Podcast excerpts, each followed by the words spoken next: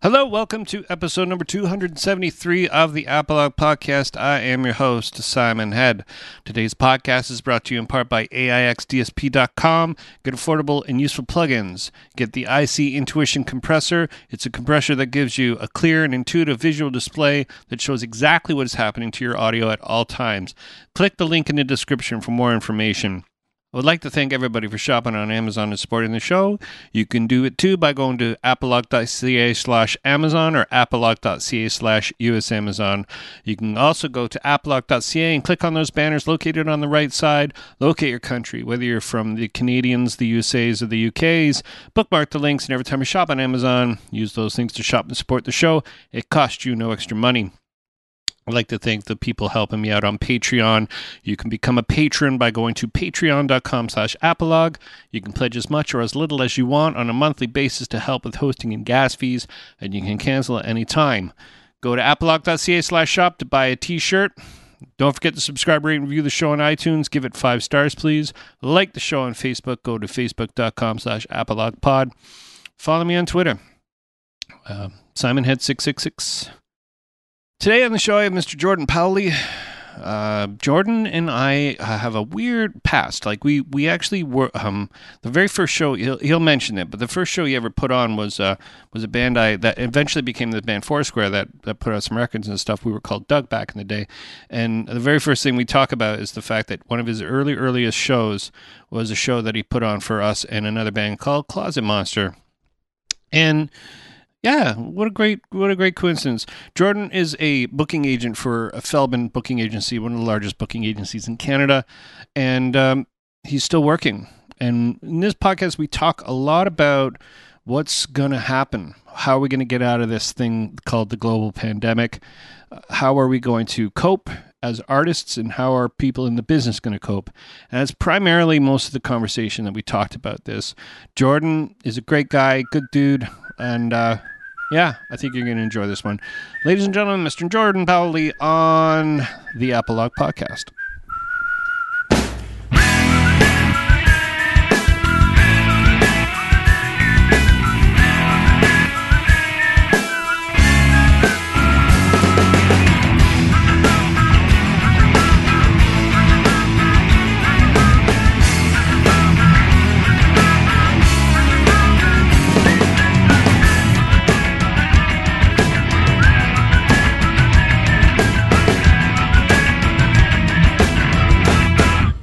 Found the pictures and promo from my first show that I ever did.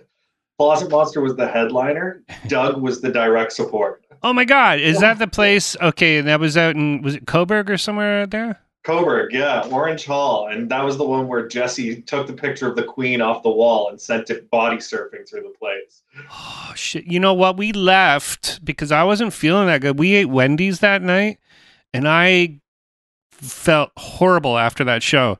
I felt so gross, so. I had to make it home. I just barely made it home before everything opened up. Everything evacuated. It was it was this fucking Wendy's.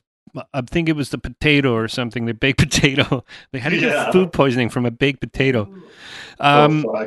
I remember that. I remember that show being so awesome and special because um, we had Trevor playing drums. Uh, was that was it Trevor, or was it was that okay? Was that Doug? Was that the version of like pre Foursquare?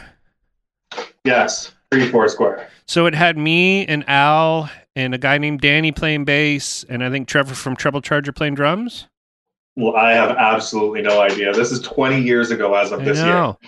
Yeah, I think that was the show. That would have been the show. I'm going to go out on the limb and say that. Yeah, that was one of the most fun shows I think I've played in a long, long time, and it felt very um, community driven. There was the DIY punk days, man. It was just like literally three dollar tickets at the door and shit like that. That was your first Absolute, show. man. That was my first show I ever did, February 2000. Wow. Yeah, that was my entrance into the music industry right there. Yeah, and so how did you like? Were you a high school student that wanted to keep doing it, or did you have a did you have a connection to like anybody like the Closet Monster guys somehow? Spick was my cousin, That's it. Okay, right. but yeah, I like grew up with the entire Closet Monster crew and like spending Yeah. my days down at the Chameleon Cafe and Ajax and shit like that. I I think there was a thing, and it had to do uh, with Silverstein. that they I think we talked a little bit about it just over the phone or something how they wanted their name to be bigger in the poster. I think this this ring a bell. And I Oh, think this man. is the day of in the days early MySpace. And I kind of called out Silverstein. I'm like, come on, guys, really? Like, there's a kid putting on a show in, in Cobourg. Why are you Yeah. why are you pulling this rock and roll shit? I don't think Oh it, God, it happens, man. yeah, yeah, yeah, yeah. So man, I've started, by the way. Perfect. I have there we to, go. it's the start. I uh it's been a long time. Um 20 True years. story. Yeah, man. Twenty years. It's wild. I can't believe it's been this long, but you know, here we are, full Yeah. circle. Yeah. And you've always you've always obviously you were how old were you when you put that show on? Uh, 20 years ago, that would have been me 17 years old, 16 years old, actually, when I put that show on. That's when Yeah. punk kids want to put on shows. Dude, it was a great time. It was back before like Facebook, back before like MySpace was Yeah. really a big thing. Yeah. And it was all like word of mouth, like putting posters around town and like selling tickets at the high school in the yard. All those things, like just trying guerrilla tactics to get as many people out as possible. But that was when kids also used to show up to shows in the local area. Yeah. Like we had a solid three to four years where we had like 150, 200 kids showing up to bi-weekly shows in And now you can't get a kid to show up to a show to save their life here. Yeah, I was trying to think like does that happen? Did the torch get passed? And I don't you know, obviously I'm it's that's I'm 50 now and I was 30 when that went down. I I don't know if the scene is really like as um regional as as it Yeah, should or there's- was. There's Yeah. not too many DIY promoters anymore. Like you won't find kids that just like upstart a business in high school and start putting on shows. Like the last time there was somebody in Cobourg that was putting on shows, it was Luke Gruntz from the band Cleopatra. And he was running a couple of shows out of a venue here. But because back in my day we really like screwed everybody over and just like took everything and destroyed the city. Uh, now they have a really adverse opinion of what punk rock shows should look like in the town of Cobourg. Yeah. Yeah, it's you know, I remember back even 10 years before then, I used to be able to book um at least 2 weeks of shows between Montreal and and Pickering. You know what I mean? Like Mhm.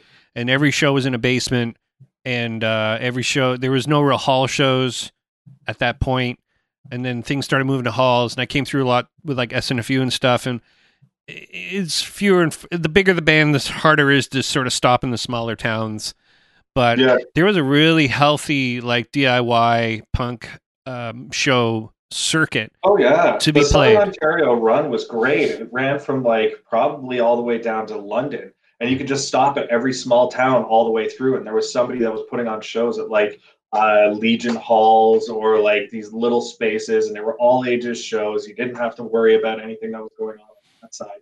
Um, and like, oh man, the days of the dungeon when that was still around. Oh yeah. Oh, what a glorious time that was. Uh, I actually ended up running the dungeon for a year and a half, but right before it closed Really? too. Yeah. It was great. It was me and Will Neville running the running that place. He actually oh, was Oh, yeah, like yeah, holding the rent on the place or Yeah. holding the lease on the place, and he had me in there like GMing it. So I had to run sound. I'd get the bartenders. I'd get the security guards scheduled, and help them out like on the night of show with all the operations and everything. I was there once. I played there a few times. I was there once with Boys Night Out. We did a show there. And Nice. they, they were Boys on Night tour. You know, I sort of hooked up with them for like three or four shows and we did like Southern Ontario and the Dungeon was one of the shows. Yeah. I, I liked it better when the stage was on the north side of the building. Not Yeah, where, where it got they- moved to. Then they switched it so that there was a stage on the one side and the sound directly across from it, with the bar in between the two of them.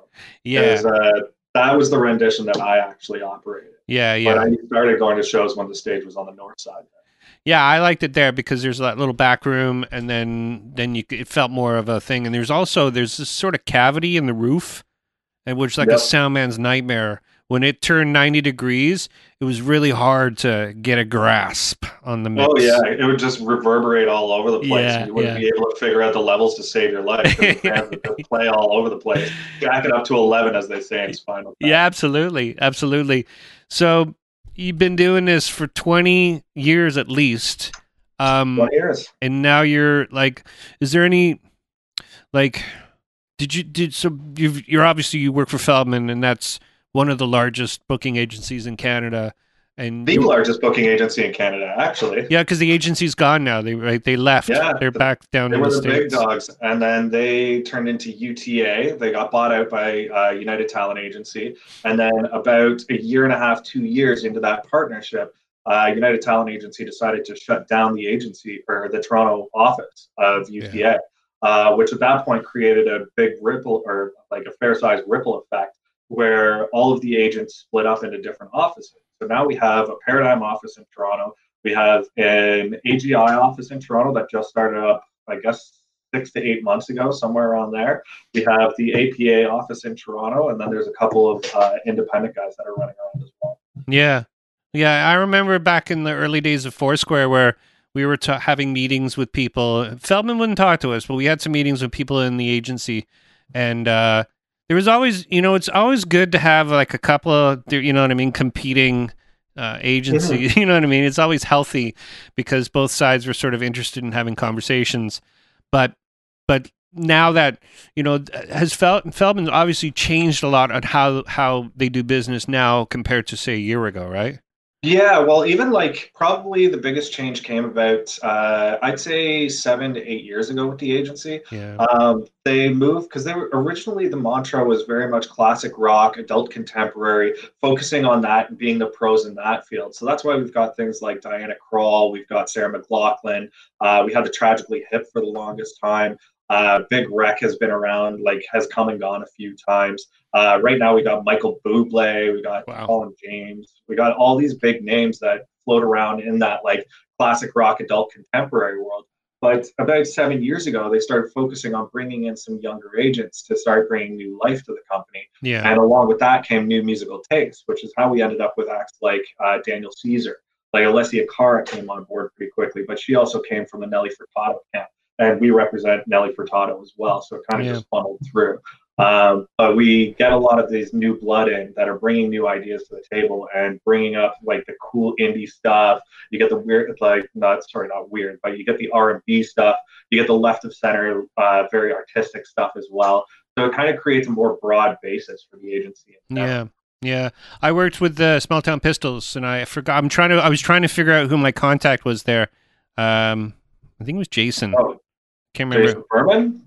Mm, that name's familiar, but that's I think from a different day. Because I think I also Treble Charger was on Feldman from the yes, agency. Treble Charger was moved over, uh, and I can't remember who the contact. it's interesting because now I work at a theater, and there's different like I see Feldman. There's a lot of Feldman. We deal a lot with Feldman. yes. And, and you know, our theater department is pretty big right now, and uh, we have probably the most in-depth theater uh, department for either it's either us or Paquin yeah the deepest theater connections right now because both agencies have a very heavy focus on uh, creating programming for all of the theaters across Canada, whether it's the BC, Alberta, Manitoba, Saskatchewan, Ontario, even the East Coast Atlantic ones.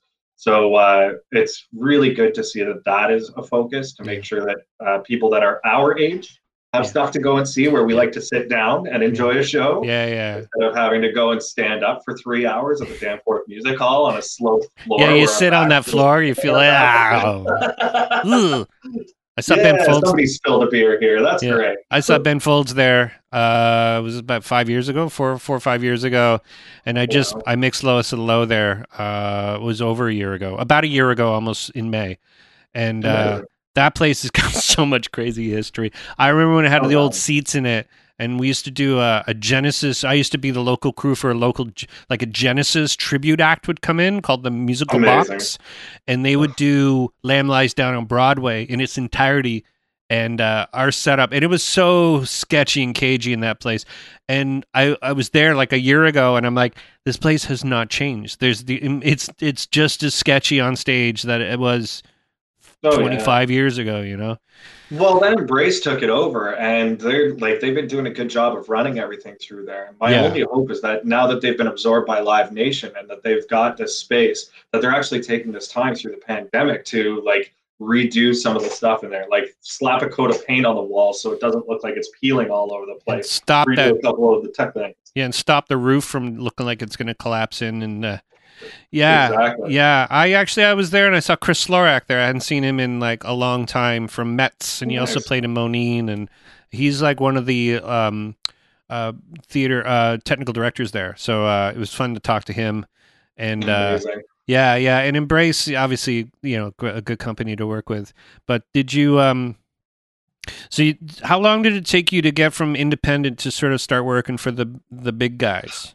Oh God, like, I've only been working for Feldman for about five years now. So it took me 15 years to cruise through the industry to do that. I was independently promoting stuff from the age of, I guess, 17 to, I want to say like 27, 28, somewhere around there.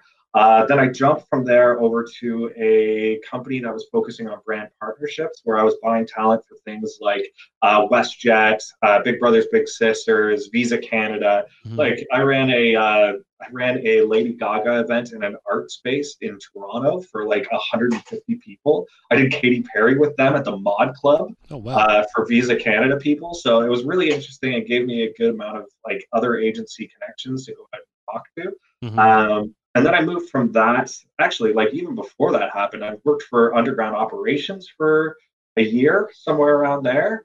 Uh, and then I worked with the management company with them as well. So I was uh, handling like day to day and behind the scenes stuff for actually like Protest the Hero and for oh god, like Hostage Life. I was dealing with Rob Moyer. Rob Moyer. Yeah, Rob Moyer. Still one of my close buds. I love that guy. So yeah, one of the hardest working solo musicians out there.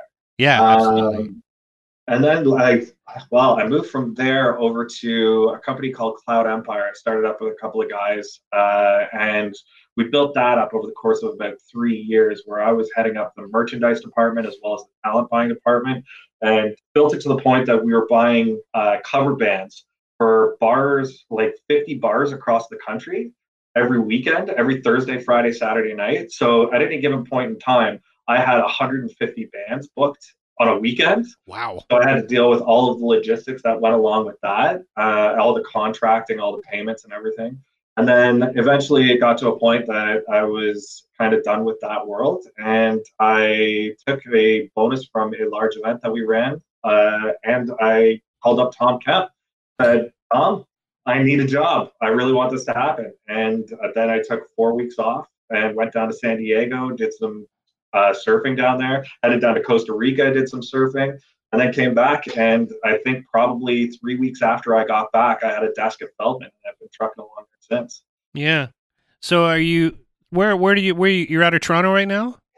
Uh, yeah, uh, like technically I'm based out of Toronto, but uh, during the pandemic, I actually moved out to Cobourg, Ontario to come out here, get a little bit of space, Hmm. um, and just enjoy the country a little bit and take a beat. Um, my family's from out here, so it gives me a chance to actually spend some time with them. Yeah. Which, while I'm living in Toronto and the industry is actually operating, uh, I'm able to. I'm not able to come spend time with my family. I'm not able Yeah. to like hang out with my brother every week. I'm not able to hang out with my mother every week. Sure. So this gives us an actual time to uh, take that a little bit of downtime, do something good with it, and then once everything starts kicking back up again, I'll be back in the city. too.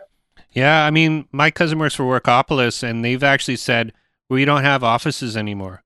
Everybody's working from home, and uh, it was a pretty smart move. You know, if I, th- you know, if you think about it, you know, because everybody can work independently and work from home, and uh, you know, there's gonna be a lot less pants sold. I'll tell you that for sure. Yeah. Oh, definitely. A lot- a lot more comfy pants though. Pant like, sales the are nice sweatpants. It'll be great. Sweatpants sales through the roof. Normal pants, Yeah, not so good. Down, go. yeah. Don't Yeah. buy stock in good slacks right Yeah, now. yeah, yeah. Investment.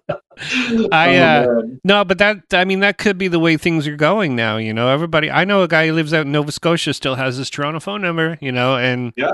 and you know, Definitely. just in Well, case or with Facebook and Google right now, they're all saying that like at least 50% of the people that were sent home to work are not going to be coming back to their offices and they're going to be downsizing on the spaces that they've got. So if large tech companies like this that are at, like in the mainstream are doing it, I can only imagine it's going to trickle down through. Like office space in Toronto is probably going to see a serious crash because you mm-hmm. don't need everybody to be in there. And anybody that's able to get out of their leases and move away from that is likely going to go into either a shared space or get a smaller space, and people are going to end up booking time to come in for meetings. yeah. I mean, that might be a good opportunity for someone who owns some of that office spaces to make it a common space. And then, so if you need to come work, you can just come sit, plop at a table and pay a monthly fee just to be able to have a desk to work at. And uh, Totally. yeah, my wife works for Rogers, and uh, when the whole pandemic hit, her job was to make sure that there was enough bandwidth of internet in suburbs and, and out in the regions. And she's Oh, basically taking from Toronto's bandwidth and putting it in the suburbs, like relocating like speed. So people, Oh yeah. Because it wasn't designed, it wasn't designed for like at 10 in the morning to be on like 110%. Because Yeah, not at all. Yeah. But now we're seeing all these people that are moving out of the city. Like I was reading an article the other day that said Collingwood as a city has experienced a 200% uh, like volume worth of housing sales year over year from last year, like May this year to May last year, 200% increase.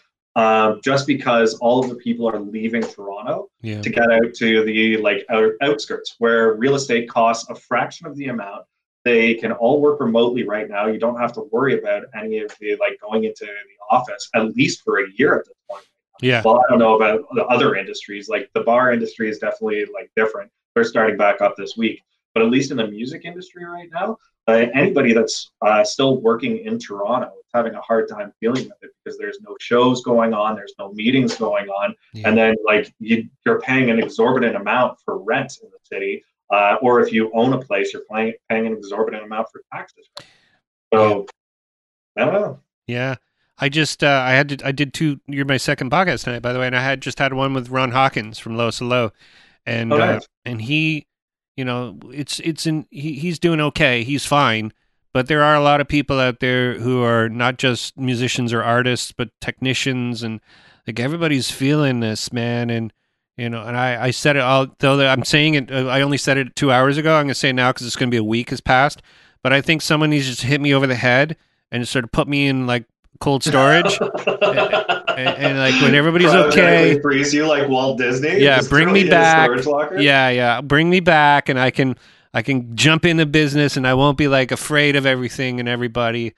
And uh and you know it's there's a lot of anxiety for for me and you know and i have a job you know what i mean? There's so much like how Oh, yeah. how are we going to get back to what we thought was normal? And and granted some of it wasn't really going that good you know if you think about certain aspects of the business you know and No, there's definitely a lot of cutthroat nature, like especially on my side of the industry. Like everybody was at each other's throats. Everybody was clamoring for every dollar that was out there. Everybody was trying to undercut the other guy at the same time, or at least like knock people down so that they could get up and pass them. yeah Uh, Toronto wasn't so bad for that, but you could see it a lot in like uh, New York and LA, which were like the industry hotspots. LA more so than New York because New York has kind of died down over the last 10 years. Um, but people were just like trying to step all over people in order to get to the next level. And we're going to see a lot less of that because right now, I think the statistics are something like in the agency world and the promoter world, the unemployment rate is at 50%. Oh. So they've cut down half of the amount of people that were out there working. And Yeah. don't quote me on that number, but it was somewhere around that when I was checking it out the other day. And there's half the amount of people that are going to be doing the same amount of work when this all boots back up because the revenue is still not going to be there, yeah but things are going to start rolling before they we actually start seeing dividends. Yeah, no, I've told, I've been talking some, you know, obviously other theaters, and they're saying, you know, what we would have paid four grand for, we're paying two grand for now. And Yep. either we're going to get it or we're not going to get it because the theater can only run at 50% or whatever number. They haven't actually given anybody a real number yet, how to work. Mhm. So that leaves everything just so like a jumble, you know. And, and our theater is supposed to open September 3rd.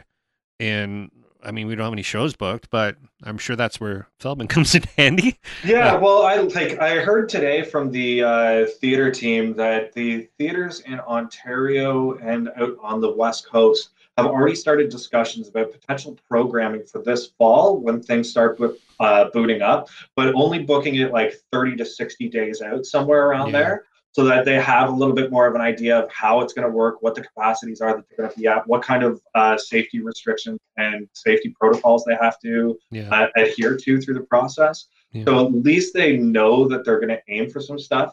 But it's still going to be all the low hanging fruit because any of the top acts that were touring through these theaters have already transplanted everything they had in 2020 and put it into 2021. Yeah. So it's not like it's going to be the acts that are regional, the acts that are like smaller, and the acts that are more uh, more ready to move uh, that can go out and get all these gigs. And I think Yeah. we're going to see like a, at least a good light shone on a bunch of the developing acts from around Canada, as they're the ones that are going to get the first opportunities to go in. Yeah, because they're the ones, you know. But also, those those are the ones that are going to be the hungriest, you know, because they're going to want to get out there and, and play. Um, are you familiar with uh, Ontario Presents? The all the Yeah. the, the a lot of those theaters they had this big big meeting like in April, and a lot of them have just closed the doors until January 2021. They're like, Yeah, Regional that, that was a note that went out too. Yeah, it was. Uh, there's uh, a large block from Ontario Presents, which basically handles all of the like primary PACs, the Yeah. ones that are focused around like the probably 500 to 1,000 capacity. yeah, Uh, it's the small municipal ones that are like 300 capacity in like your middle of nowhere. the Meaford Halls and the Exactly. yeah, Yeah, yeah. totally. Or like the I've been booking shows out in this one place. I can't remember off the top of my head, but it's just like an hour and a half northwest of Toronto and in the middle of nowhere. But for some reason, anytime we throw a band out there, they sell like 300 tickets because there's no live music that has come through there at all. Yeah, we got the little one in Uxbridge, the Uxbridge Music Hall, and it, it seems busy because I was trying to book it for some recording time. Like, this is perfect. I can record a band in here.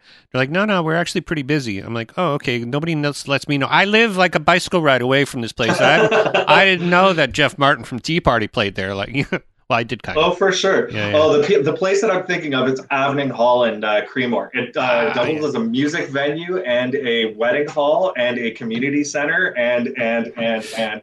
So basically the only like communal space in the entire city of like 700 people or something. like Captured a captive like- audience. Yeah.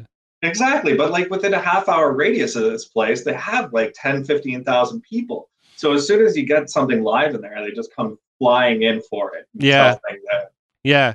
It seems like, you know, the you know, when I used to I used to go to Europe and tour a lot and it was a similar idea but like for punk rock. It had a different regional feeling to it. Like you'd go 3 hours and there'd be a place that it would just be on the cusp far enough away for the people that met in the middle could either go to either show and they sort of Mhm. planned it a reg- you know regionally about what type of shows you were playing and we went there to go open for Sum 41 and they canceled all the regional shows and just put like Cologne uh, Manchester, London. Like they were like, everybody else can come to us now, and it worked. You know what I mean? So they put what we were supposed to do 21 shows with them came down to seven, oh wow, which was like, ah, yeah, yeah.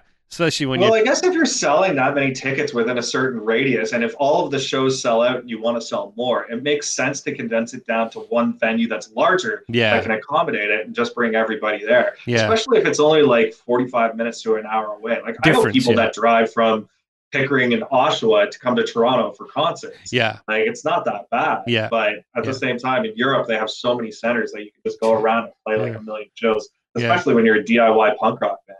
Totally, totally. I know, but as an opening band, you're like, you, you think you're going to be playing 21 shows to play seven. It's like, uh, we've already bought our plane tickets. Uh, we're going to be taking a bit of a hit on this uh, tour. yep.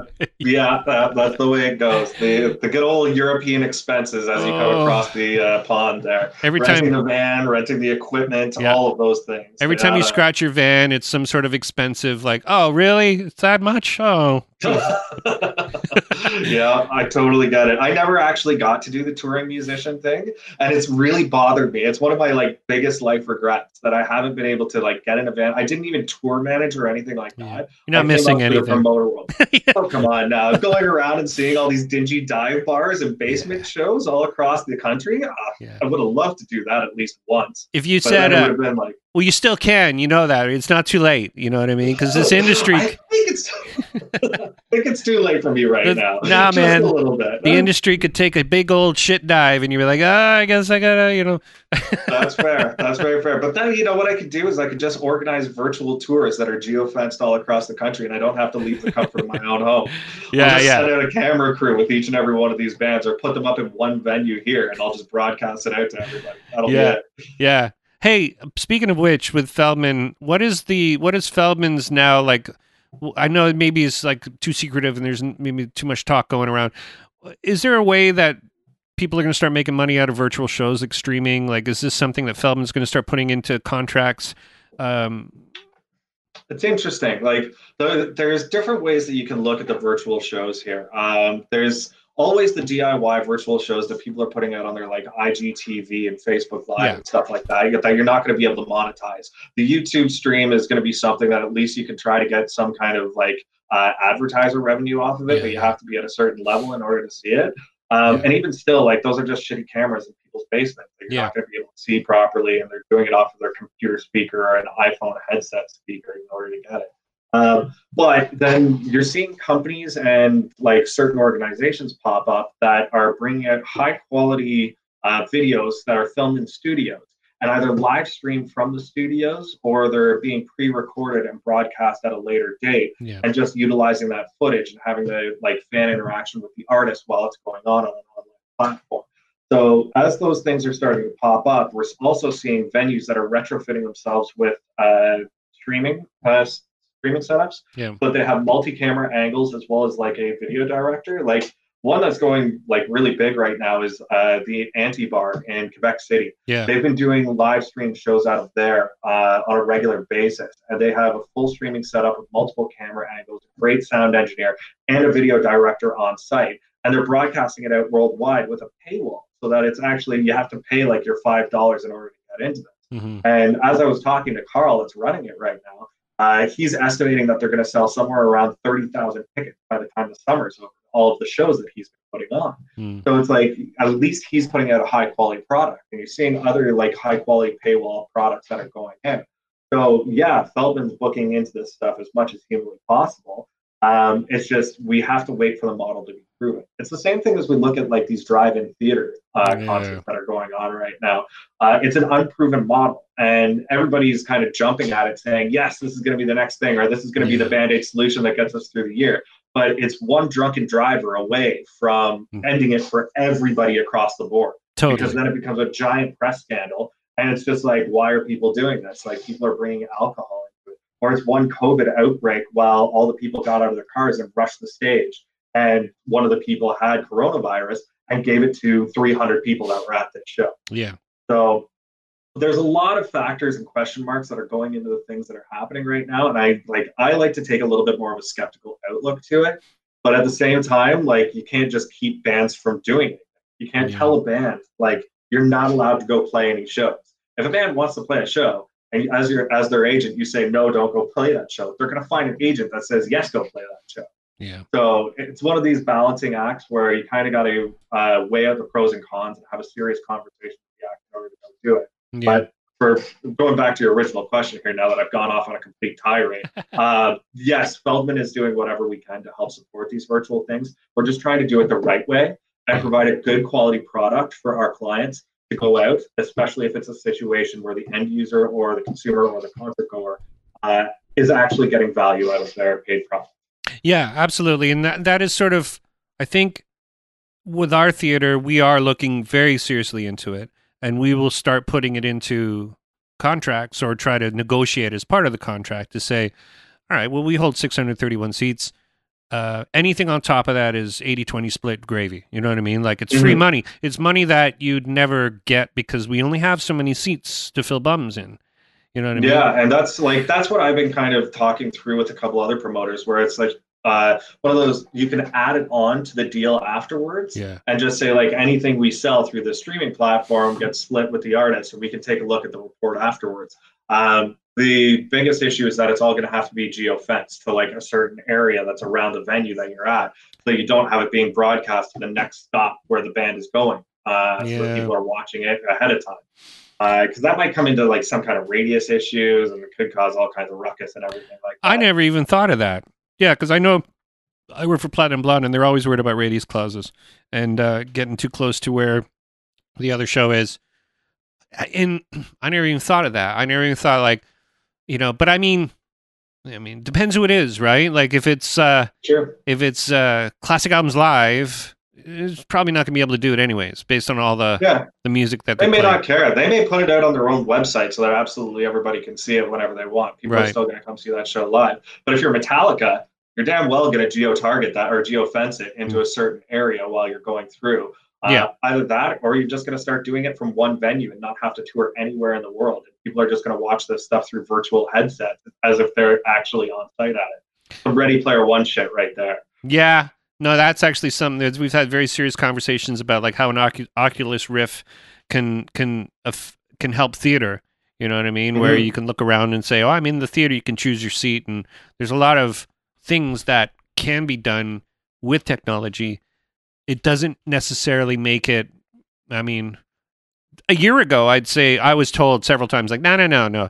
It's about theater. It's a, it's about live. It's about it's the experience. You want to see the spit coming out of their mouth, and and it's theater. And now it's like maybe we can look at this now. You know what I mean? Like the Oh, end, everybody's slowly but surely, like maybe it's a good time to start looking into that. And uh, I said this last week, which was only two hours ago, but Saturday Night Live doesn't sell tickets to go see Saturday Night Live. They give you a ticket. Mhm. You win a ticket in the lottery. They make all their money through other revenue streams, you know, like advertising. Yep. And that is sort of the model that needs to start possibly pushing things through where what if we wanted to book Justin Bieber in our little theater and and did a worldwide exclusive on something like that? We could have a, a million people watching the show. You know what I mean? Yep. Which It's very true. far exceeds the and we just give the tickets away to the 630 people and they can have a good old time you know what i mean so Yeah. there's so many ways to sort of like uh, sort of try to get this pushing try to get it going you know and Yeah, well, we've seen in the last three months, uh, there's been such a boom in technology advancement that it can be equated to the last two years of technological advancement. So if you like utilize that while we're continuing through the pandemic, by the time that we're done this pandemic, expected that we'll be eight years ahead in technological advances from where we actually started out in uh, March 2020. So with that comes all the things that all these people that have been furloughed or that are working from home actually have time to work on, like these virtual experiences Yeah. and the paywalls, and figuring out how these systems work so that they play into the concert deals. Like I'm sure you saw the Rolling Stone article that went out with the live me- or the memo from Live Nation that where they basically listed all their new festival clauses, and somebody from the inside of Live Nation leaked it out to the press. So they have set all kinds of things up. But one of them, in terms of the virtual stuff, is that Live Nation has the free will have the freedom to film the set from any of their festivals and hold the digital rights and licensing to it for five years after the date of show. So they can go out and utilize that for any broadcasting that they want to do after that for up to five years without paying any royalties whatsoever. yeah yeah there's also i mean with with with, with theater i know that there is some sort of if we filmed it it would be for promotion so therefore Yeah. there's sort of like there are a few different avenues you take with how people get paid uh, i Yeah. do know that um, part of me wants to put this in place so we can actually have overflow rooms in our space but also Yeah. we can choose whether we're going to stream it and you can do it through facebook you can somehow fence it a little bit by making it a private group in facebook and give it to a certain amount of people who are based in this region say members um, but there's definitely a way you know it's out there and like it's like it's weird. It's like uh you know there's so many different ways to do it that nobody's really sort of said well how do you how are you doing it? You know what i mean? And well Mhm. i'm doing it this way. Oh i never even thought of that. And then developing sort of like a, a a group of people who are all super smart who can kind of like make the way it's going to be done Yeah, I think we're actually going to see a lot more of these platforms, like pro- proper professional platforms, uh, start to show up where they're dedicated to this style of virtual concert experience, where they can jump in and like they'll send out a camera crew with the tour while it's going through, and it's all pushed through a dedicated platform. Like we had this for the last couple of years with VIP programs with tours, where they'd send out a VIP crew that would sell all the VIP tickets. They'd coordinate with all the people that bought the VIP tickets. They'd get the band organized on site. Um, so there's no reason that that model can't translate over to the virtual experience, where they take a camera crew with it. They have a video director slash mixer that's going to go through it through the whole process. They'll have a host with it that in between sets while you have that changeover, it's not like just sitting there staring at an empty stage. But they have the host going and like talking to the bands, or they have footage from when during soundcheck while they did a quick interview with them, talking to some of the people in the audience. So it'll make it more of like a proper paid experience that people should be paying attention to, Yeah. like a pay per view event, basically. Like you want to go see like Slayer play at Madison Square Gardens, you're gonna pay like 50 bucks online in order to do so. Mhm. But I'm not sitting there and paying 50 bucks to watch a one hour changeover with just dead space on the stage. Yeah. Like I'd rather pay the 150 bucks to go watch Dead Space while I'm at Madison Square Garden. Yeah. And there's the other side of it saying, let's go for mass amounts of people with low production value or medium production value. Where, Yeah. you know, I remember when they did the Olympics, they were live streaming some of it without commentators. And I kind of enjoyed it. I didn't like the, you know, when the guy's doing the moguls, I didn't hear like to hear the guy going, "Oh, that's a good move," and you know, like where someone's talking over it. I hear "Doosh, doosh, doosh, doosh," where the guy's skiing. For some reason, none of the commentators were on the live stream, and I'm like, I'm kind of into this, but I'm, you know, whatever. I, I, I appreciate weird, different things. I guess people want to have an entertainment, you know. But if someone said to me, "Hey, do you want to see Slayer for five bucks on your computer screen?" Yeah, I do. "Mm, Does anybody else? Well, would you be able to get ten times the amount of people because fifty dollars is a kind of a pay per view if you want to watch UFC or something, if not more. Uh, Yeah. Can you get ten times the amount of people to watch, put eyes on your show, than if you were to do it for more and get less people watching it, and make it more exclusive? That's that's the line. Nobody's there's no middle ground there yet. No one said, you know, like you're either doing it from your bedroom over your computer screen or the Starlight sessions in uh, Edmonton are doing things too, Yep. where you know um, they're doing live concerts from from Edmonton without people in the audience. It looks great, but they're doing it by donation, and that to me Yeah. that's not fair to them because they're pushing this envelope where they're pushing it in directions where everybody's going to be doing this in five years. You know it, I know it, we all know it. The Rivoli, Definitely. Well, I've talked to Tyson out there a couple of times about the series that he's doing. And the reason that they've been doing it by donation only is to actually garner the interest in the series and to actually gauge the like proper appetite for it. So they can see how many people are logging in to view these things. Yeah. And once they get to a certain point that it's a proven model, they've worked out all the kinks and they can actually provide the proper product out of it. Like right now, it's still kind of middle ground, like you said. Like it's not exactly the best. There's a couple of things that need to get worked out. But once they finally work through that and they turn it into a proper product and it's a, like a tested model, yeah, then they can go out and actually charge people. Like well, for your concerts that are normally thirty dollars at the door, they charge an extra fifteen dollars if you want to watch it from home online. And there you go. You just add to the revenue of the show, and you've turned his six hundred cap venue into an infinite cap venue at that point. Mhm. So anybody from anywhere could watch this, or if it's geofenced to the Edmonton area, then it's just like however many people are in Edmonton. I have no idea what the population is. sure.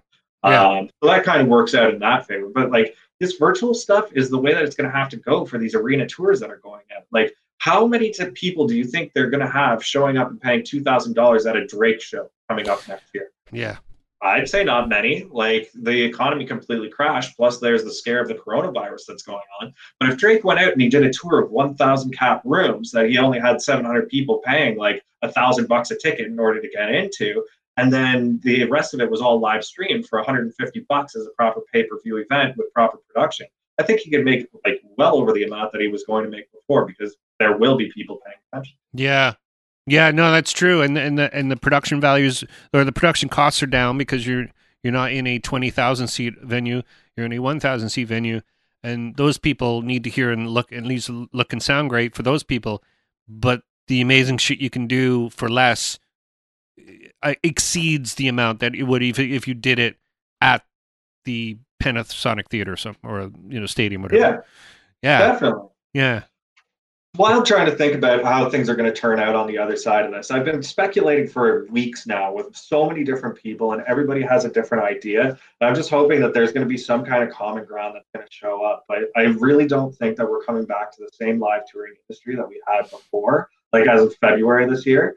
We won't be seeing that same model. I think like the agents are going to have to take a haircut. The managers might have to work a little easier. The promoters and the agents and the managers are all going to have to work a lot tighter in order to create or in order to bring things, pardon me, back from the dead.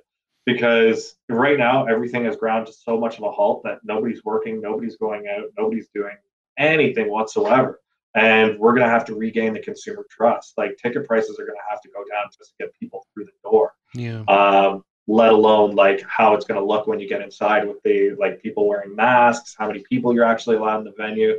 And that's another thing with all these places opening up. It's like they want to put bands into these venues, but if you're only operating at 20% capacity, if you have 30 people inside a 500 cap room, that is so demoralizing to a band that they're playing. Well, it's demoralizing to the promoter too.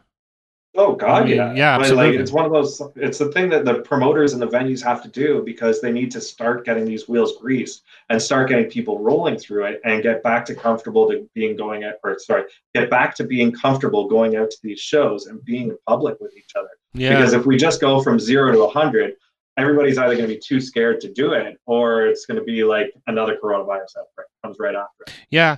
No, I I spoke a little bit to uh, about you know our situation at the theater, and because it's city run, there arts and culture is a pretty important part of how a city functions.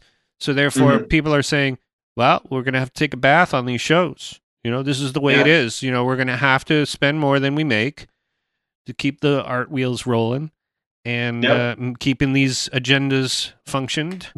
You know, I mean, unfortunately, if it was in the previous um, council setup, we'd be doing shows already. You know what I mean? The, Yeah. the council changed over to be a bit, bit more conservative and, and Yeah. arts and culture. And there's been talk of like, let's just sell the theater. You know what I mean? It's like, you know what I mean? It's like, let's let's sell it to somebody. You know? And it's like, no, no, you can't do that. This is like the crown jewel of our city. You can't just Yeah. throw it away and give it because it costs you money. Like, why don't you start selling some swimming pools while you're at it? You know what I mean? Like, these are things. There you go. Swimming pools cost a lot of money, a lot more, and they make zero money. You know? These municipal swimming pools where everybody goes and hangs out Yeah. for no reason. For Get three bucks, three bucks. You know what I mean? To Oh go swimming. God. You can't make money at a swimming pool. Never open a swimming pool. You know what? They need to open up bowling alleys. I'm telling you, that's Ah, where yeah. the money's at these days. Totally. Get those bowling alleys back up. Yeah, absolutely. I agree with you. Uh, what else? Um, you know, let's let's you know the whole drive-in movie thing is or drive-in theater show. Uh, we were talking a little bit about it, but we were talking about streaming it to drive-in theaters as sort of Mm. part of a double feature of a movie. You know what I mean? So Yeah. before the movie happens, we're going to show a live stream, quotes unquotes, of a theater show or show that's happening in our theater. And we were in some serious negotiations with a big company that had like a bunch of these drive-in theaters, movie theaters. And I don't think it's going to happen. You know what I mean? I think same thing. Like they have the whole infrastructure in place. You know, you don't even need Yeah. a big old PA system. Everything goes through the car stereo system. It's going to be great.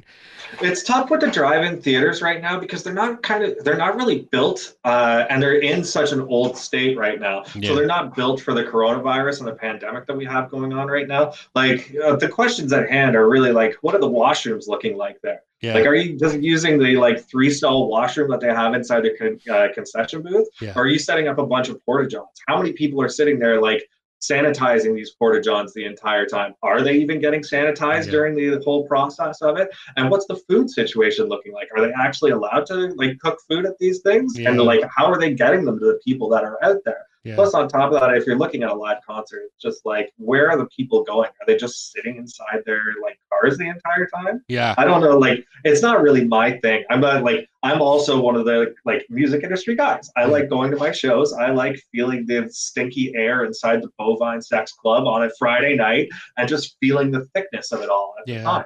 But Yeah. like when I'm if I'm stuck in a car, I might as well be stuck in like my home and watching it on a TV screen. there. Yeah. You're not really socializing with anybody at that point. Yeah, in it's a compromise, and that's all about this whole thing. It's about been about compromise. Like, well, do you want this or nothing? You know, and it's like, well, you can't, you can't, you can't put that ultimatum on people. Like, Because a lot of people will take the well. I guess that's all we got. You know what I mean? Yeah, You know what I mean? Yeah, and I think it's got to be the right band for it too. Like Yeah. you can't just throw any band out there and hope that people are going to go see it. It's like you got to look at. There's like Brett Kissel's doing a couple out in the East right now. I know that uh, the Ottawa Blues Fest and the NAC guys out in Ottawa actually combined forces, and they're throwing some in Gatineau coming up in uh, a couple of weeks here. Um, so it's like there's a couple of these that are going on in different little pockets, and there are people that want to go out to these things just so that they can get out, and they can see the concert experience. And these are the music lovers that we should be giving something to right Yeah. now. So I can't let my personal opinions completely uh, sway this argument by any means. Like there is people that are going to pay for this. There are people that are going to enjoy the experience, and they're Yeah. going to look back three years from now and say, "Hey, remember that cool drive-in show that we went to, and we went and saw." Oh God, like Arkells down at the docks or something like that, and they Yeah. got it all done in the drive-in theater there. So these are different things that like different people will enjoy and there always is going to be an audience for it um, i just think that this is one of those things that artists have to take a hit on and give it back to the audience uh, but they have to do it properly and they can't just like go in there throw it together and just hope for the best uh, Yeah. it has to be well thought out and a, a good product has to go out because if a bad product goes out you're not getting those return customers. Well, yeah, well, that's the whole thing. I mean, part of me thinks it could be a complete and utter travesty flop, but it might it might actually help the industry if we put some of these really badly run drive-in theater shows and people are like, "That was a piece of shit," and you're like, "Oh, okay, Mhm. well, we'll never do that again." I'm like, okay, good, moving on. Can we think of new ideas? Because everybody seems really, really hot and heavy on this drive-in thing, and uh, I was working for a band we were going to do one actually next week in Markham in a drive-in Mhm. in a in a in a parking lot. I mean, like I've done stupid country festivals in Grande Prairie in a parking lot, and that's when you, you didn't even have to be in your car, and it sucked. It it yeah sucked. yep oh it, yeah it sucked so hard that when I thought about this, I wanted to bring a camera crew and document the whole thing because of just the weirdness of the whole thing. You know what I mean? Just to watch oh yeah how people are going to function, how this works. You know, and might Well, spe- there's certain spaces that are made for it right now. Like you look at the Burl's Creek grounds where they hold boots and hearts. Like, why are they not throwing them up there right now? Or you look at Yeah. Molson Park up in Barrie, and it's like these are the spaces that are made for festivals. These are the spaces that you can retrofit and actually do a drive-in concert properly. Like set up extra screens so that you can get the cars like all with viewing spaces here, and you've got separate rows for them, and you have enough room to throw like 150, 200 cars in there. But the people that are going into the actual drive-in theaters, like those weren't built for this. no, not unless you're watching it on the screen as uh, with good production, like a pay per view. Yeah, You know, that to I, me. I think it it could work out that way. It's uh it's one of those things that you kind of have to look at how the grounds are set up too because like if you throw a PA system in there it might be too big and too like blasty Yeah. and without all the people in front of the stage and it's just a like metal It's weird. cars out there yeah. the sound could come off really awkward and then you throw it through the FM stereos it's like how many people have their windows open how much echo do you Oh, the hear off delay would be Where's the unbelievable. delay Yeah. yeah so it's like Yeah. there's a lot a couple of questions on that side again Yeah. this is a completely untested model we'll Yeah. find somebody that does it right in the next like two months and then everybody's going to base it off that exact same model. Yeah. Well, you're talking about Burl's, Creek. I I think that's would be too many stuck cars. You know, if you've been Yeah. to like when you go to uh, fair. if you sit there and, and just stand on that ground, it's wet, it's slippery, and if it rains a little bit, it's gonna be it's gonna be a nightmare. But Yeah, that might be makes the fun part of it. You know what I mean? That might be the the fun, interesting weirdness of it all. And to well, me, if you throw a country concert, you're just going to get a bunch of dudes out there in big trucks, Oh, yeah. like bringing all their ladies with them. So it's like they'll be in the front and they'll be blocking all the thing. And do they have the same? Ah, if they have the same uh, etiquette as you do in drive-in theaters. Because if you have a truck, you have to sit in the back. You can't. You Yeah. can't go up front. go. Hatchbacks too. Yeah, hatchbacks. Yeah, and fifty percent of them will all have towing rigs on them, so they can pull everybody out of there that got stuck. They'll all have booster uh, cables. Cottage industry, yeah. their lights on. exactly, it's cottage industry out there. Go Muskokas, let's get it done. I love it, man. Man, well, you know, I, yeah, I, I, w- I wish. I, I feel the industry is feeling a little bit burnt out and a little broken right now, and Some people are. I like. I'm sorry to just like jump in on that, but it's like I've seen a lot of people complain about the current status of the industry and what's going on. Um, it's been three months. It's like, guys, we know what's going on here. You don't need to keep complaining about it. Yes, everybody's getting burned out, but were we not burned out before we walked into this? Mhm. It's like we just got to keep rolling through this. So uh, I'd like to just like make sure that the message is getting out there that everybody needs to stay positive through this and focus on your mental health throughout all of it. Mental health in the music industry is a giant issue. Um, and everybody needs to be aware of it. Like people will burn themselves out. People will have problems through it all if you don't sit and focus on yourselves. And we've got the time right now to focus on it. Um, Unison Benevolent Fund is there for a reason. I encourage anybody that has any issues with mental health, please reach out to them. They will help with anything. Um, and if you can't tell, I'm a huge advocate for mental health, like not only in the music industry, but uh, across the world in Yeah. all sectors. Yeah. Yeah. Yeah. Well, thanks, man. I appreciate you uh, coming on. It's nice to catch up with you, and you know, let's. Uh, It's always a pleasure, man. And you know what? Say hi to Kyle Gordon Stanley for me. I haven't heard from him in forever. I know he's a regular on your show, so uh, I'd will. love to get that message put across. But by Yeah. all means, man, let's uh, let's set up a time and do this again sometime down the road. and that was Mr. Jordan Powley of Feldman Agency on this week's episode of the Avalon Podcast. 273 episodes. It's a lot of episodes. There's a lot of talking. Thanks, Jordan, for doing the show. Appreciate it. Hope you didn't hear anything weird in there. It didn't sound weird to me. I, I usually usually can figure out the weird stuff and get rid of it. But you know, I hope you enjoyed it. I hope everybody enjoyed this episode. And what can I say? It's getting hot out there. It's getting hot, hot, hot. Uh, we're gonna we're gonna get through this thing. Everybody, just buckle down. Especially you, our friends of the South. Stay inside. Stay inside. Don't don't go outside. You will die. You'll literally die. Um, next week. What do I have next week? I got some episodes next week, but I don't know. I don't them readily available. What do I do? Oh yeah, yeah. I know. I got a. I actually got a good one. I got a good one. Um, but I'm not gonna tell you who it is because it's a secret. Anyways, have a great week. Be safe. Be dry. Be cold. Cool. Be warm. Be safe.